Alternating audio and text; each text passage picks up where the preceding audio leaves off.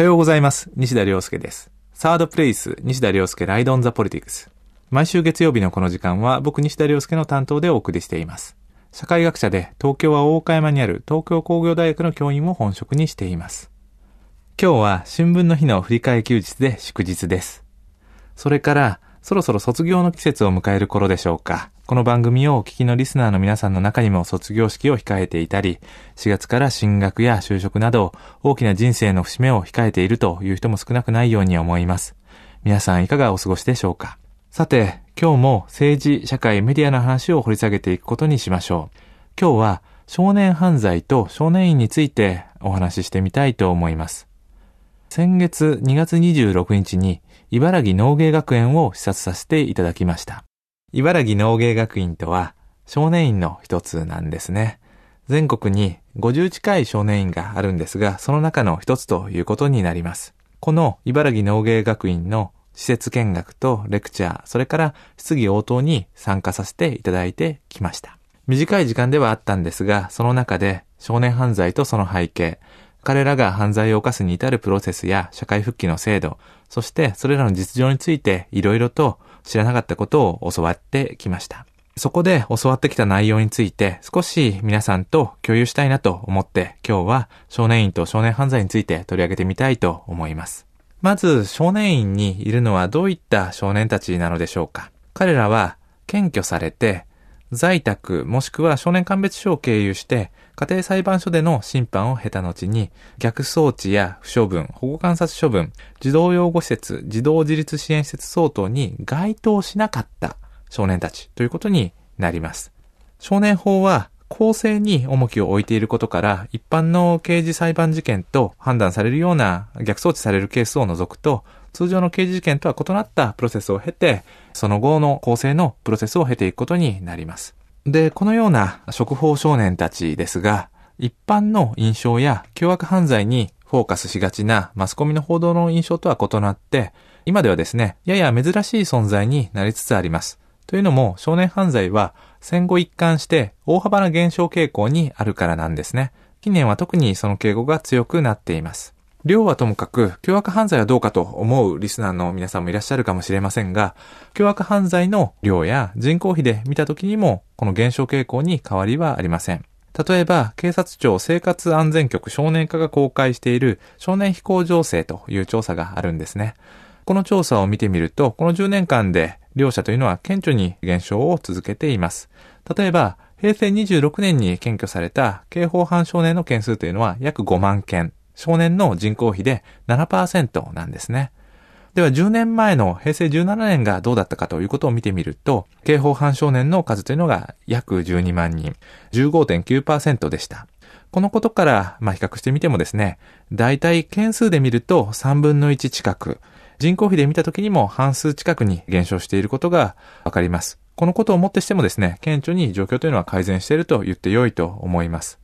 また、少年非行情勢調査によればですね、殺人、強盗、放火、強姦という凶悪犯に限定してみても、平成26年703件、平成17年1441件ということですから、10年前と比較して、やっぱり半分近くに減少しているということがわかります。これだけを見てもですね、僕たちの少年犯罪というイメージとですね、随分変わった姿というのが見えてくるのではないでしょうか。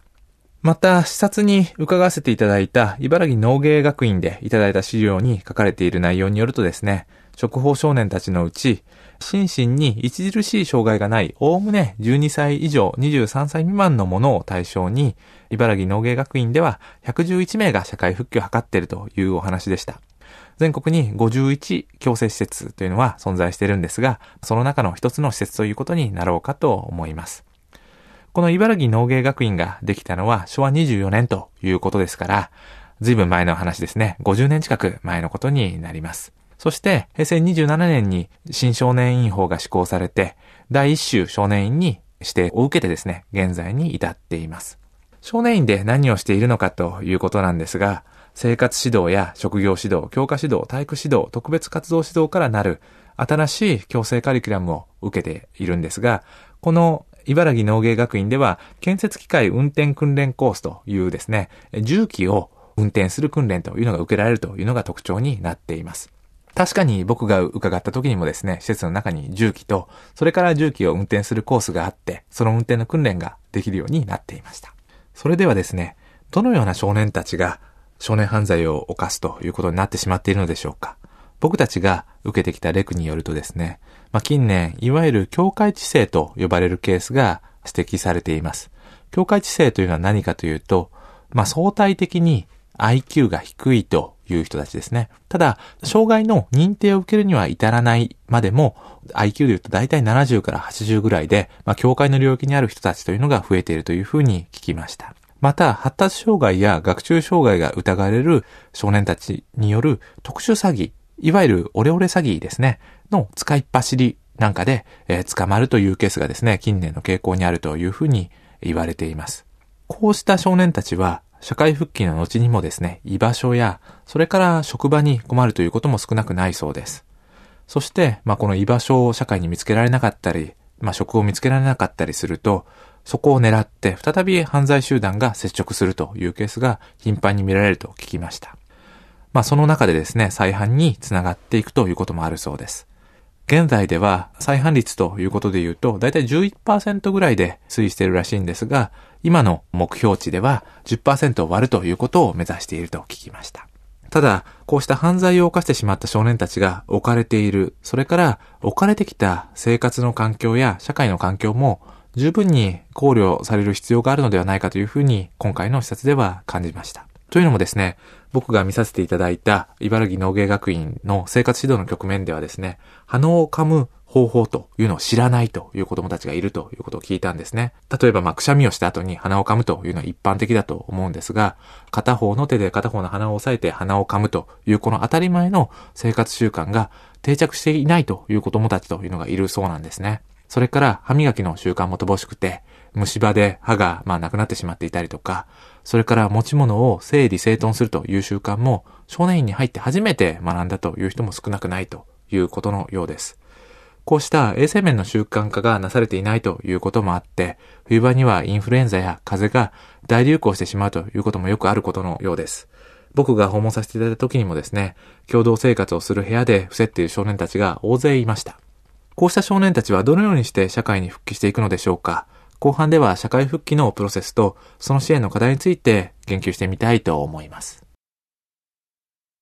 サードプレイスライドオンザポリティクス、西田亮介がお送りしています。今日は少年犯罪と少年院について掘り下げています。前半では少年犯罪の現状について、一般的に犯罪というのが激化しているというような認知が広まっているかもしれませんが、それは実は間違っているというお話をしてきました。量的に見ても質的に見ても、近年犯罪、そして少年犯罪というのは急激に減少しているということを紹介してきました。後半では、職法少年たちの社会復帰のプロセスと職、就労の重要性について言及していくことにしたいと思います。日本社会の現状において、今どうなっているかということなんですが、職場と生活世界は密接な関係を有しているということについては論を待たないと思います。かつては会社社会なんていう言い方もありましたが、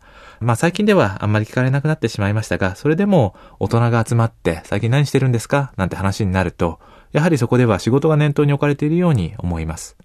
このことが何を意味しているかというと、仕事、職場、それから職に就く就労ということが単に生活の糧を稼ぐということにとどまらず、もう少し社会的な意味や居場所になっているということを意味しているように思います。このように捉えると、職法少年たちの社会復帰においてもですね、職場やそれから仕事に就く就労ということが重要になってくるというのは明らかだと思います。そして、持続可能で生産性の高い職に就くためのプログラムやトレーニングというのが単に彼らに対するサポートという範囲にとどまらないということを指摘してみたいと思います。というのもですね、例えば少年院を出て、もし仕事がなければ、居場所がなければ、再び犯罪者や犯罪集団が彼らに接触して、その接触の中で他に行き場所がないので、職法少年たちも再び犯罪組織に舞い戻ってしまうという可能性を否定できないということがあるからなんですね。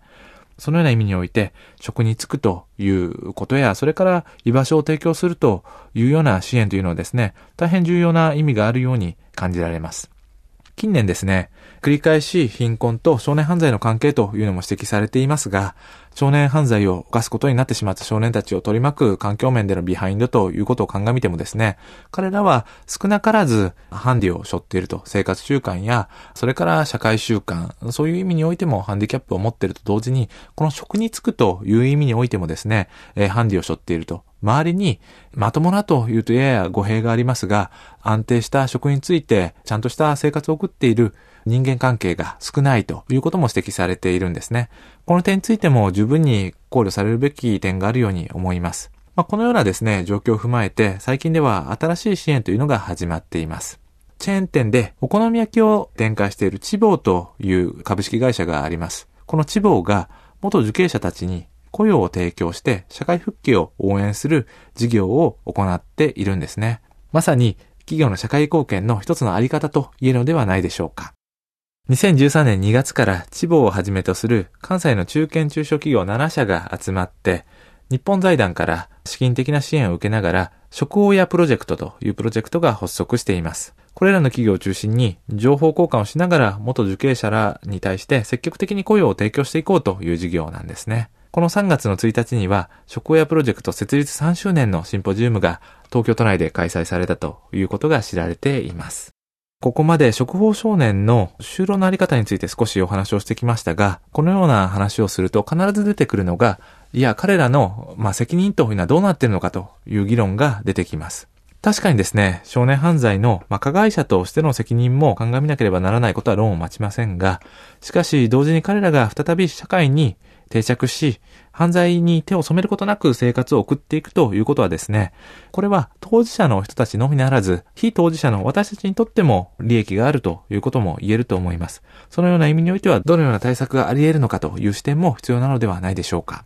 筆者が受けたレクではですね、このような就労支援について古い手法が中心になっていました。例えば、溶接技術の習得、それから土木関連の作業ということがあったんですが、ややですね、これらの技術をとってみても前時代的というところがあったように思います。溶接の技法の中でもですね、固定された釜で溶接をしていて、現在のフレキシブルに溶接を行うことができる整備というわけではありませんでした。そういう意味では古いプログラムだったと思います。最近ではですね、ホワイトカラーの事務職に就くためには必須だと思われる IT のスキルやインターネット、それからサービス産業に必要な技術を学ぶプログラムというのはですね、十分に提供されていないという印象を受けました。食法少年たちを自己責任というラベリングの下で社会から切断してしまうことは容易だと思います。しかし、それでは犯罪の根絶という点でも、それから非当事者も含めた、社会の便益向上にも結びついていかないのではないでしょうか。社会的便益に加えて包摂性にも優れた社会とはどのようにして可能か、そのようなという改めて突きつけられた貴重な視察の機会でした。この視察の中で少年院の職員の皆さんともですね、お話をさせていただくことがありました。なぜこういった、職についていらっしゃるのかとかですね、今感じていらっしゃる問題というのはどういうものなのかということを聞きました。中でも印象に残っているのが、実際に少年院の中に寝泊まりしながらですね、生活をし、それから指導している、現場の方が、いらっしゃったんですね。彼のお話というのが大変、印象に残っています。実際ですね、食法少年たちとですね、日々生活を共にしながら彼らというのは指導に当たっているわけですが、何かあるとですね、食法少年たちというのは頻繁に彼らに相談してくるというふうに言います。これまでの人生についてや、それからこれからこの復帰のプログラムを終えて少年を出た後にどうすればいいのかといった話をですね、日夜彼らに相談してくるということのようです。そのことで確かに彼ら頼られているということにもなりますが、心身ともに大きな負担になっているという話を聞きました。それでもですね、その現場に寄り添って、指導していくということに対して、強く共感するとともに、僕自身もですね、いろいろ考えさせられることがありました。犯罪というとですね、特殊なことのように思われるかもしれません。とはいえですね、予期できないような事柄から自分やそれから家族、友人、そういった親しい人たちがいつ何時ですね、こういった局面に陥るかということは誰にも予測できる話ではありません。これは言い換えてみると、誰にとってもですね、こういった状況に陥るという可能性があることにもなります。それから、現にですね、様々なハンディキャップやビハインドを背負って、あるいはそういった環境に置かれていたことが起因して、犯罪を犯してしまったという人たちがどのようにして社会に戻っていくことができるのか、こういった問題を考えていくというのはですね、非常に重要な問題ではないかと思います。